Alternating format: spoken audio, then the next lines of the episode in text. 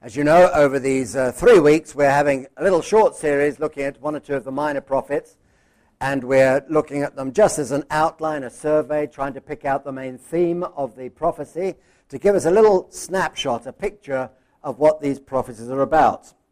They're called minor prophets not because they're less important than the others, but because they're short. They're just little, and as I've already mentioned, this is just three chapters long. Last week we looked at Hosea Hosea was a prophet who preached in the north, the part of the country called Israel. And uh, he, uh, Hezekiah, uh, Hosea rather, preached in the north before the children of Israel were taken off into exile to Babylon. A huge uh, keystone, a marker of the history of Israel when they were carried off to Babylon and Hosea preached before. Now, preaching in the south part of the country, which was called Judah, is this prophet by the name of Joel. His name means Jehovah is God or Yahweh is God. Now, we don't know a lot about Joel. We don't even quite know when he existed, the actual dates of him or anything like that. We know roughly when he existed. That's how we know he was, as they refer to him, a pre exile prophet before they were carried off as slaves to Babylon. We know he was there and he was uh, in, uh, preaching in Judah in the south. But we don't know a lot about him. Chapter 1 tells us more or less all we know, and it tells us in chapter 1 that he was a prophet and that he was a son of Pethuel. Pethuel, whoever Pethuel was. There are about 20 Joels mentioned in the Bible, but they're not referring to this Joel. This is all we know about him. But if Hosea, that we thought of last week, was a message that was acted out in his life, in Hosea and his wife Gomer's life, when he was told by God to marry Gomer, who was a practicing prostitute, an extraordinary thing to do, and that became a demonstration to the people of how much God loved the people, that he was to go after her and win her back to himself again and again. And that's a picture of how God wants us to come back to himself. If that was a sort of enacted parable, enacted story, which he then enlarged on in his preaching to convey God's message to the people, Joel is taking a natural disaster of his day to convey the message that God had for the people. And it shows how God works in that day and in this. He's in control even when it appears that he's not in control. That's the main theme of the book of Joel. Hosea shows us the heart of God. Joel shows us the hand of God at work. A loving, caring God, powerful and in control. You know, human beings are naturally curious creatures. We're all curious. And some people like to sit down and say, now, what is it that really drives this world? What are the things that make things happen? What's the driving force in humanity? And there have been all sorts of theories, all sorts of ideas as to what that may be. For example, the Greeks, led by Aristotle, the thinker Aristotle, used to say, well, history moves in cycles. It starts with some great tyrant a man of power, he arises and he dominates the people and he tells the people how to behave and what to do and so on. Some tyrant who's in charge. He seizes control of a nation, but gradually his power begins to wane and disappears gradually. And his dynasty fails. And when that happens, usually his power is passed on to a family. His family, usually. An aristocracy and that family, for maybe a few generations, carries on dominating the country. And then the power of that family begins to decrease, and people somehow, almost unconsciously, have a sense that his power is waning, and this is the time they can rise up, and the people rise up and begin to let their voice be heard, and they begin to take control. And Aristotle called that democracy that we still have today, when the people decide what happens. And then democracy began, begins to wane and begins to fall apart and doesn't seem too successful, and the power of democracy begins to break down. And anarchy takes over, and every man does what is right in his own eyes. And then anarchy. People begin to get so fed up with anarchy until a powerful figure arises and begins to take control, and a strong man begins to seize control, and the cycle starts all over again. And that's how Aristotle described society, and there's a lot of truth in it. And much of what we're seeing in the Middle East today is you can fit straight into that pattern that, Arist- that Aristotle um, talked about. Some say, well, it's not that sort of cycle of history, it's something political that controls humanity. Political. Thomas Jefferson sort of thought that. And the Declaration of Independence has some reflections of that when it talks about uh, men having inalienable rights, freedom, and peace, and all of that. And uh, then government is set up to protect those rights that men have by nature, he said. And so po- politics is the controlling power, Thomas Jefferson said. And then there are others like uh, Karl Marx, who comes along and said, no, it's the economy that controls everything. And economic forces are in control. And he followed Hegel and others when he talked about dialectical materialism, the sense of materialism and economy that's come from argument, the, the dialect of arguing backwards and forwards, when the groups argue backwards and forwards, and class struggles take place. And that's what Karl Marx said. It was economy that's in control. There are others like H.G. Wells said society is in control.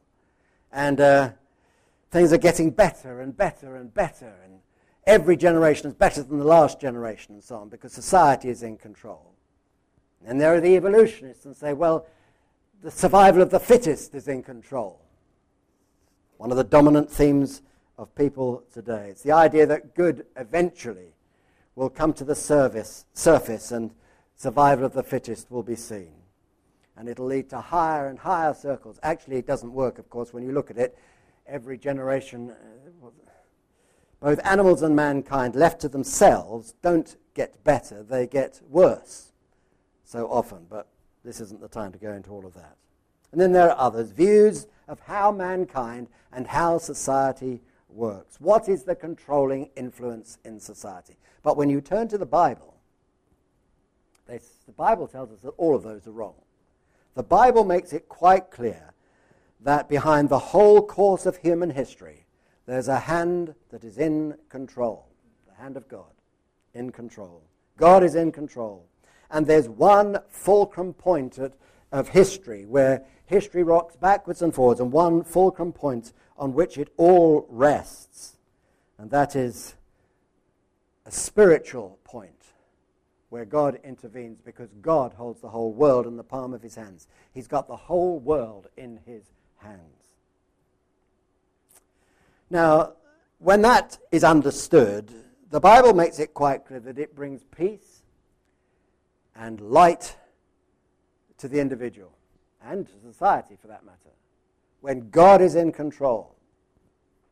Righteousness exalts a nation, but sin is a reproach to any people. Now, discovering that principle is not, has not always been easy, the fact that God is in control. And men have struggled with it and still struggle with it, of course.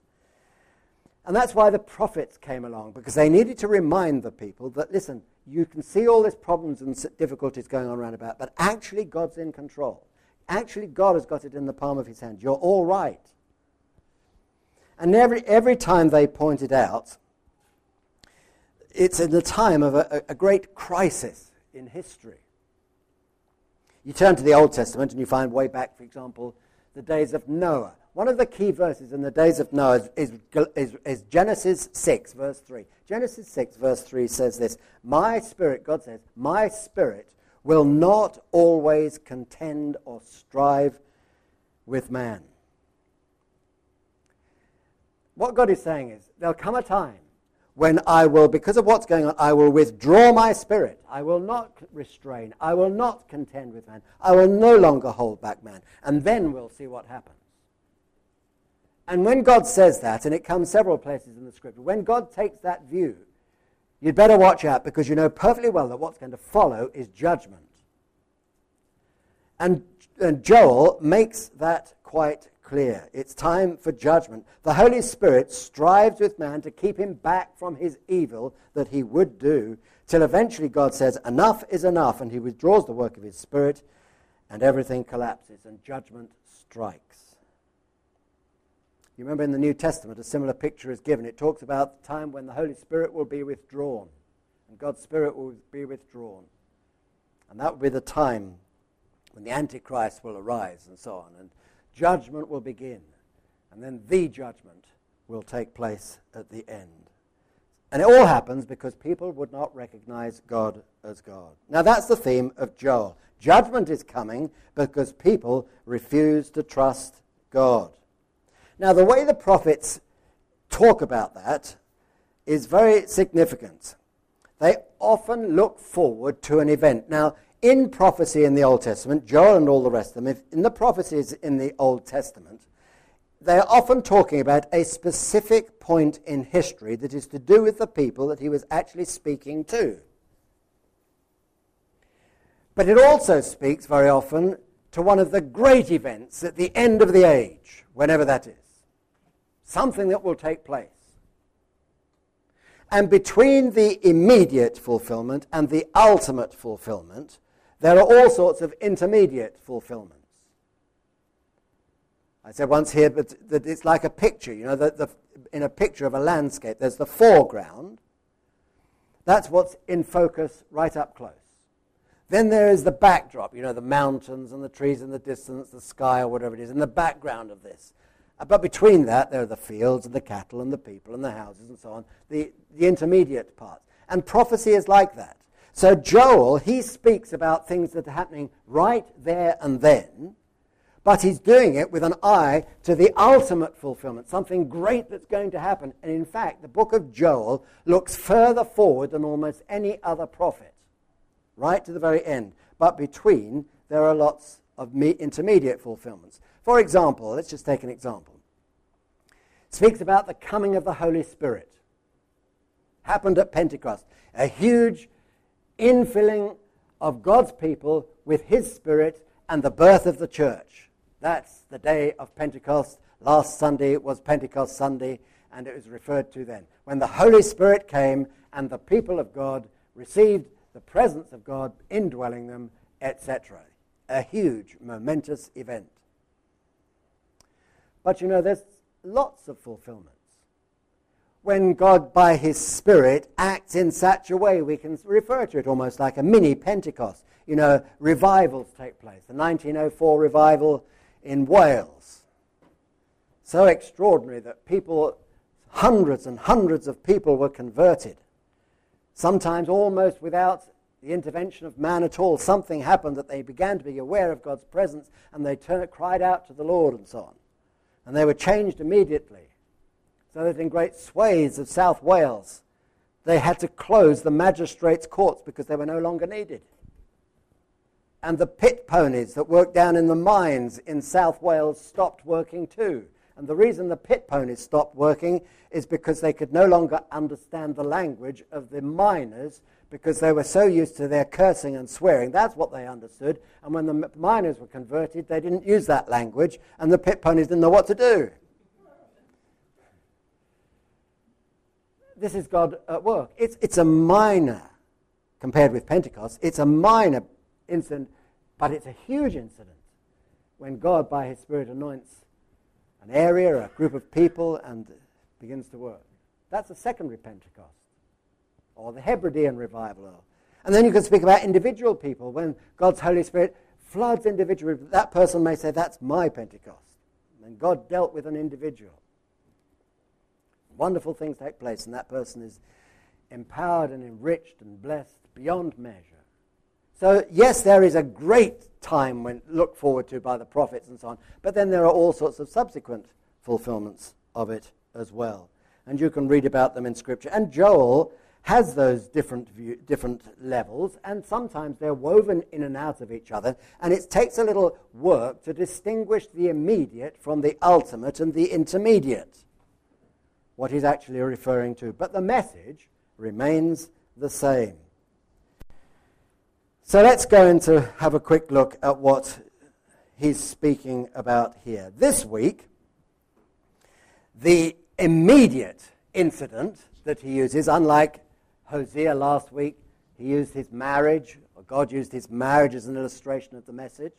Here, the incident that is spoken of by Joel is the invasion of the land by locusts, as we've read together, a plague of locusts. Don't know whether you've ever had anything to do with locusts. If you've lived in this country, probably not.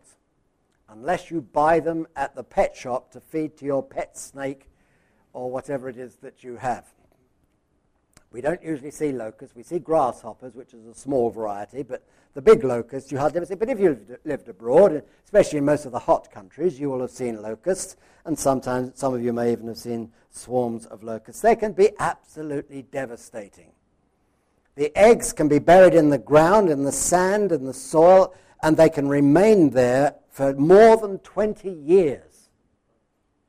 And suddenly, when the rains come and the conditions are right, they'll begin to hatch and a swarm starts off. Now, in Joel's day, of course, you didn't just go to the cupboard and pick out your little aerosol can of spray and spray them and, and to kill them and so on, so on. And they certainly had no aircraft to, spray. To spray. But they can be devastating, these um, swarms of locusts. Last year, 2010, Australia had one, a huge swarm of locusts. It was four, as they were flying, it was four kilometers high. And the area devastated was the size of Spain. Now that's a swarm. And uh, it's huge. I thought you might like just to see some, so let's put some on here.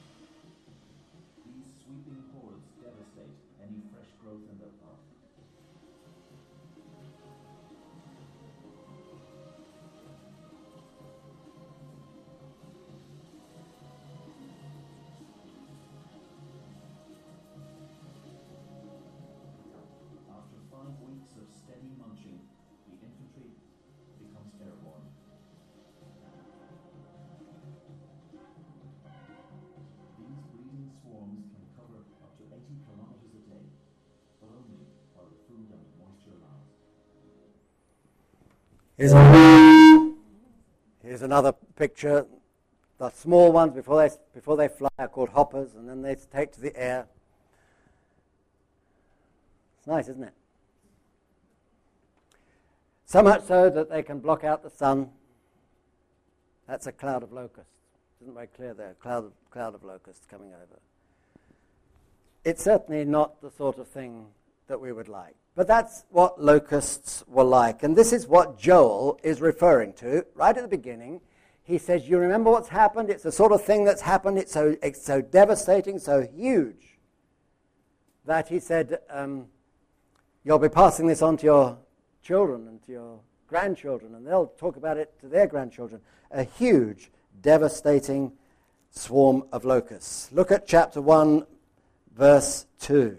Hear this, you elders, listen, all who live in the land. Has everything, anything ever like this happened in your days?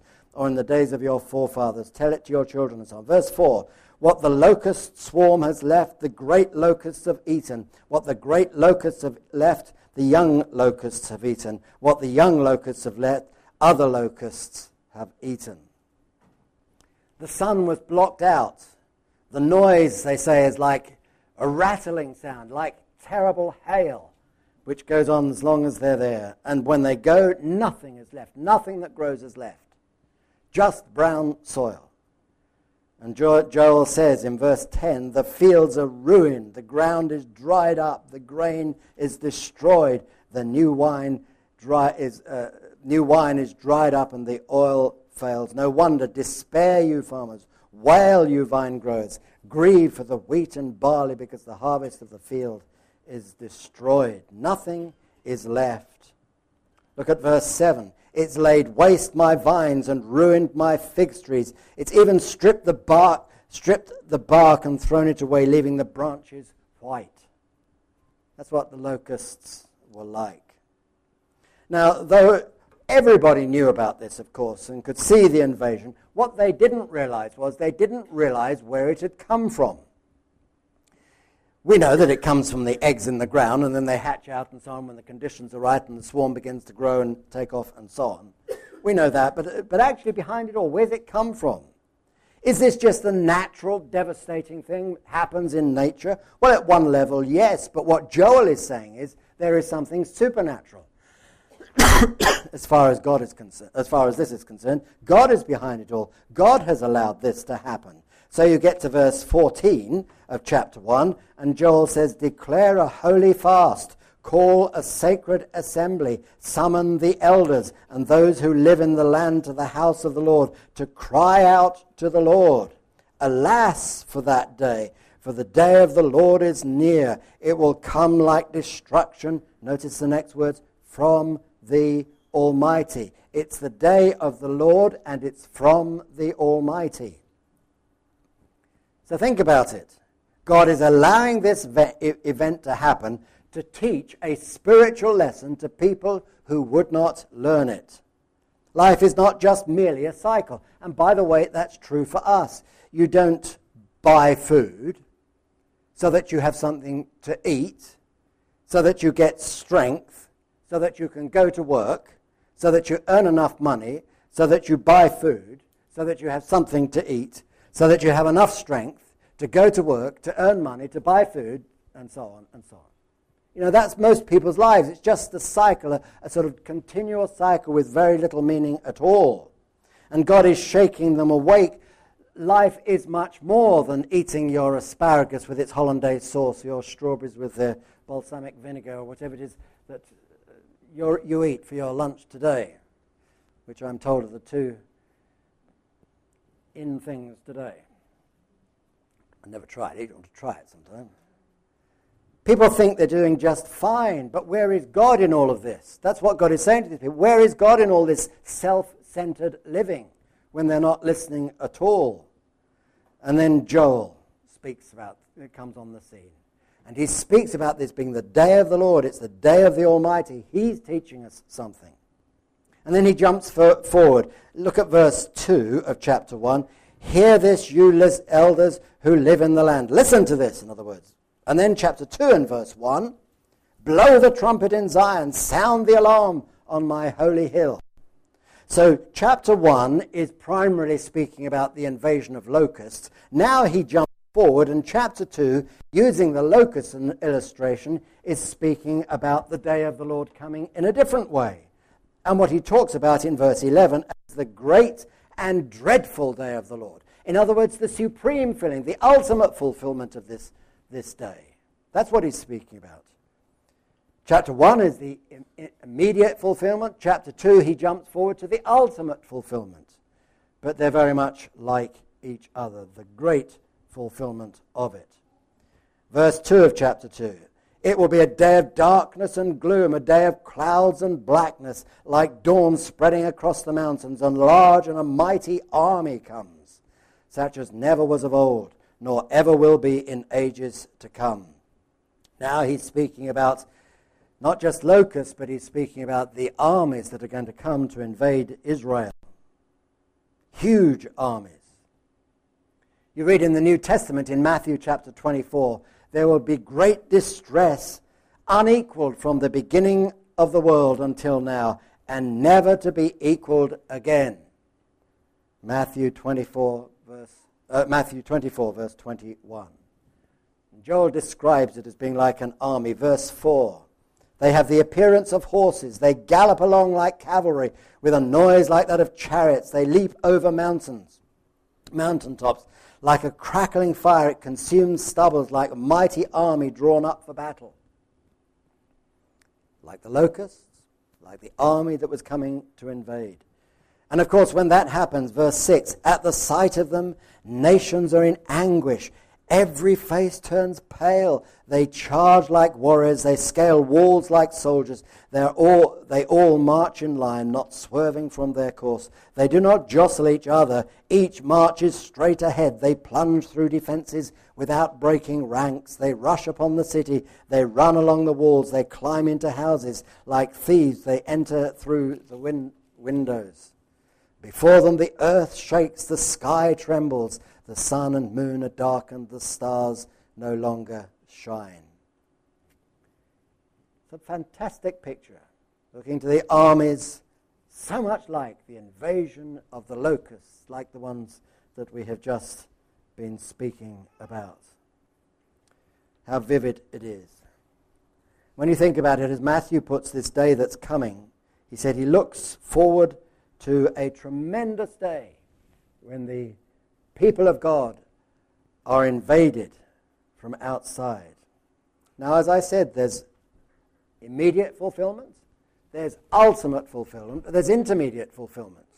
And of course, the intermediate fulfillment was, of course, there are many of them, but one of them was when they were carried off into Babylon and Assyria attacked and the armies came. Another one was in AD 70 when the Roman armies surged across and through Jerusalem and so on. But it all looks forward to the time when the armies will invade Israel at the end of the age, and the people of God will be destroyed, at least attacked at the end of the age. And it appears in the book of Daniel, it appears in the book of Revelation. But when it speaks of it in the Bible again and again, the coming of the great and terrible day of the Lord, it speaks about it in Ezekiel 38 and Ezekiel 39, the horrible, huge, invading, unstoppable judgment that's coming. It's terrible.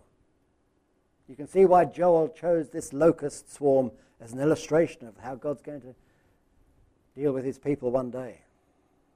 Yet at the same time, God says this northern invading army actually will eventually be overcome and will be defeated. Isaiah says so, Ezekiel says so, Daniel says so, now Joel says so. So you get to t- chapter 2, verse 12. Even now, declares the Lord, return to me with all your heart, with fasting and weeping and mourning. Rend your hearts, not your garments. Return to the Lord your God, for he is gracious and compassionate, slow to anger, and abounding in love. And he relents from sending calamity. Who knows? He may turn and have pity and leave behind a blessing, grain offerings and drink offerings for the Lord your God. After all, God doesn't delight in judgment. He doesn't enjoy having to judge his people. And so he calls to them, rend your hearts and not your garments.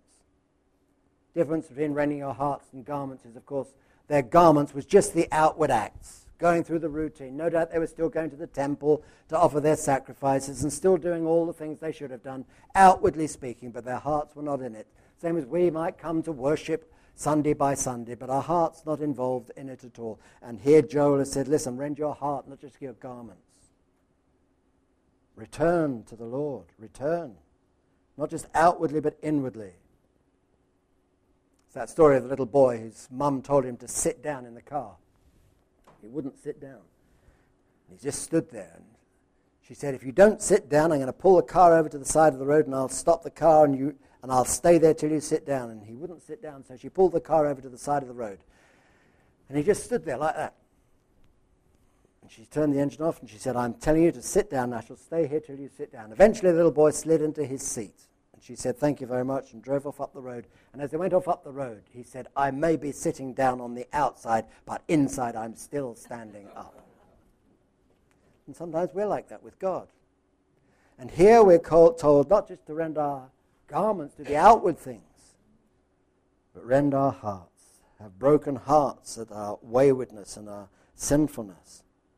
Verse 18 For God is jealous for his land, and he wants to take pity on his people. Verse 20 I will drive the northern army far from you, pushing it into a parched and barren land with its front columns going up the eastern sea, and with those in the rear to the western sea. And its stench will go up, its smell will rise. Do not be afraid, O land, but be glad and rejoice.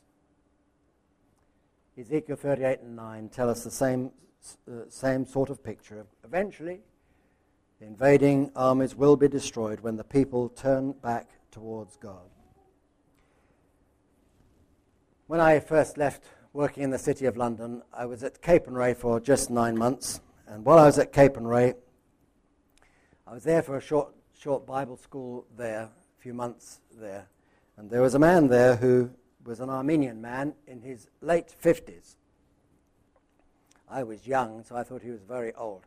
But he was a young, uh, he, he was very active and had come to that Bible school. And talking with him one day, he suddenly burst into tears. It's unusual to see a man burst into tears when you're talking to him, but he did. He burst into tears. And talking with him, I asked him what the matter was and anything I could do to help. He said, No, I'm just reflecting. He said, I heard about Jesus and I heard about God's love for me when I was in my early 20s. And I made some sort of response to God's love in Jesus. But gradually it disappeared and drifted away. And most of my life, until just a year or two back, I've been living away from the Lord. But a year or two back, I've come back to the Lord. And he said, I just weep for the wasted years. Years when I was just doing what I wanted and pleasing myself and so on. For the years he'd lost. It's a good thing to weep like that sometimes. But God says something else. Verse 25 of chapter 2. I will repay you for the years that the locusts have eaten. The great locust and the young locust, the other locusts and the locust swarm, my great army that I sent amongst you. You will have plenty to eat until you're full, and you will praise the name of the Lord your God, who's worked wonders for you. In other words, yes, you were wrong you did just please yourself. But I'll restore to you those years. And the wonderful promise of Scripture is that even when we have gone our own way, He will restore when we come back to Him. And then he jumps forward again. Verse 28 of chapter 2. You won't need me to tell you where these verses appear later on in the Bible. Afterwards, I will pour out my spirit on all people. Your sons and your daughters will prophesy. Your old men will dream dreams. Your young men will see visions. Even on my servants, both men and women, I will pour out my spirit in those days. I will show wonders in the heavens and on the earth, blood and fire and billows of smoke. The sun will be turned to darkness and the moon to blood before the coming of the great and dreadful day of the Lord. And everyone who calls on the name of the Lord will be saved. Quoted by Peter on the day of Pentecost, as this prophecy was coming to fulfillment even then. Now, how do we put this all together? Well, Joel didn't see everything clearly. In fact, the prophets hardly ever did. Peter says in the New Testament that the prophets often wrote about things they didn't understand. They longed to look into them, but they couldn't. They just didn't understand. But this was the time when God would be pouring out his Spirit. That is our day, Peter is speaking about, Joel is speaking about. Beyond that, there'll come a time of the judgment of the nations. When the armies will invade, the judgment of the nations will come. When the Son of Man will be coming on the clouds of the sky with power and great glory. Matthew 25, 31. When all the nations will mourn and he will call his people to himself At that time, the nations will be fighting. At times of war will take place. Look at verse 10 of chapter 3. Beat your plowshares into swords and your pruning hooks into spears. You've heard it quoted the other way around, haven't you? Well, here Joel puts it this way around Turn your plowshares into swords and your pruning hooks into spears. Because this comes first. The nations will start fighting, the battles will take place until eventually God steps in and he says, Turn your swords into plowshares and your spears into pruning hooks. And the reverse will take place. And then, verse 14 multitudes, multitudes in the valley of decision. For the day of the Lord is near in the valley of decision. Here, the decision is not men deciding what to do, but God on the day of judgment. What is the decision about people? It's a reminder that we shall, with multitudes upon multitudes, the day of judgment will eventually come. And God will be judging his people. But let's finish with the wonderful promises in verse 17 of chapter 3. Then you will know that I am the Lord your God. Dwell in Zion, my holy hill. Jerusalem will be holy. Never again will foreigners invade her. In that day, for God's people, at that time of judgment, in that day the mountains will drip new wine, and the hills will flow with milk, and the ravines of Judah will run with water, and the fountain will flow out of the house of the Lord, and with, uh, will water the valleys of acacias. But Egypt will be desolate, Edom a wasteland, because of the violence done to the people of Judah, in whose land they shed innocent blood. And then, right at the end, the Lord dwells in Zion. Blind determinism is not running this world. Blind determinism is not in control. God is. And for those who are His, this prophecy is a reminder that yes, there will come times when things will appear to be disastrous, but God allows these things to draw His people back to Himself and eventually the time will come when the great judgments will take place. And we, as God's people, will know nothing but the blessing of God when the years that have been wasted will be renewed to us.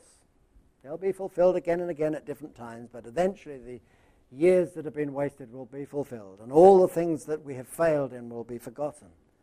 And we shall be with the Lord in Zion, and we shall dwell with the Lord our God. He's drawing back people to himself time of blessing beyond our wildest dreams and how we should praise God. And that's what Amos is speaking about. I don't think he understood half of what he was talking about. Perhaps we don't understand half.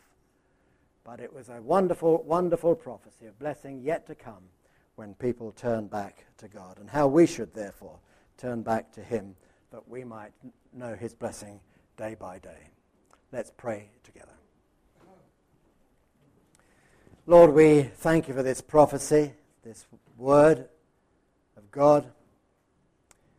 And though we don't understand every word of it and how it all fits together, we thank you for the wonderful promise that you allow things to happen sometimes that we don't understand and don't like, but you do it for a purpose, to draw us back to yourself, to remind us of your power.